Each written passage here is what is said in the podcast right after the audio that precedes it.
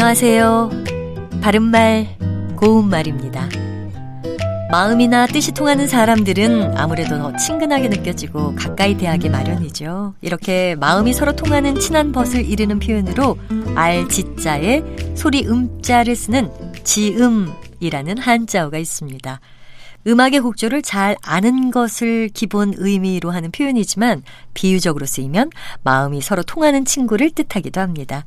이 단어는 검은고의 명인 백아가 자기의 소리를 잘 이해해준 벗 종자기가 죽자 자신의 검은고 소리를 아는 자가 없다고 하면서 검은고 줄을 끊었다는 데서 나온 말입니다. 사실 평생 한 명의 지음이라도 만나는 것은 행운이라 생각됩니다. 이와는 좀 다르지만 서로 마음이 통하여 같이 모인 동아리를 뜻하는 고유어 표현으로 한통속이란 게 있습니다. 그 사람들 모두 한통 속이니까 속지 마라.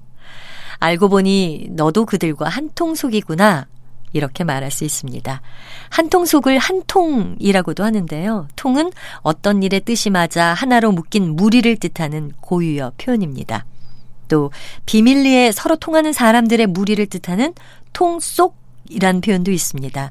표기 형태는 한 통 속의 통속과 같지만 발음은 달라서 통속이라고 두 번째 음절을 된소리로 발음합니다.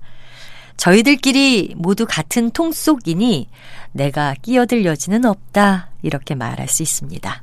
바른말 고운말 아나운서 변희영이었습니다.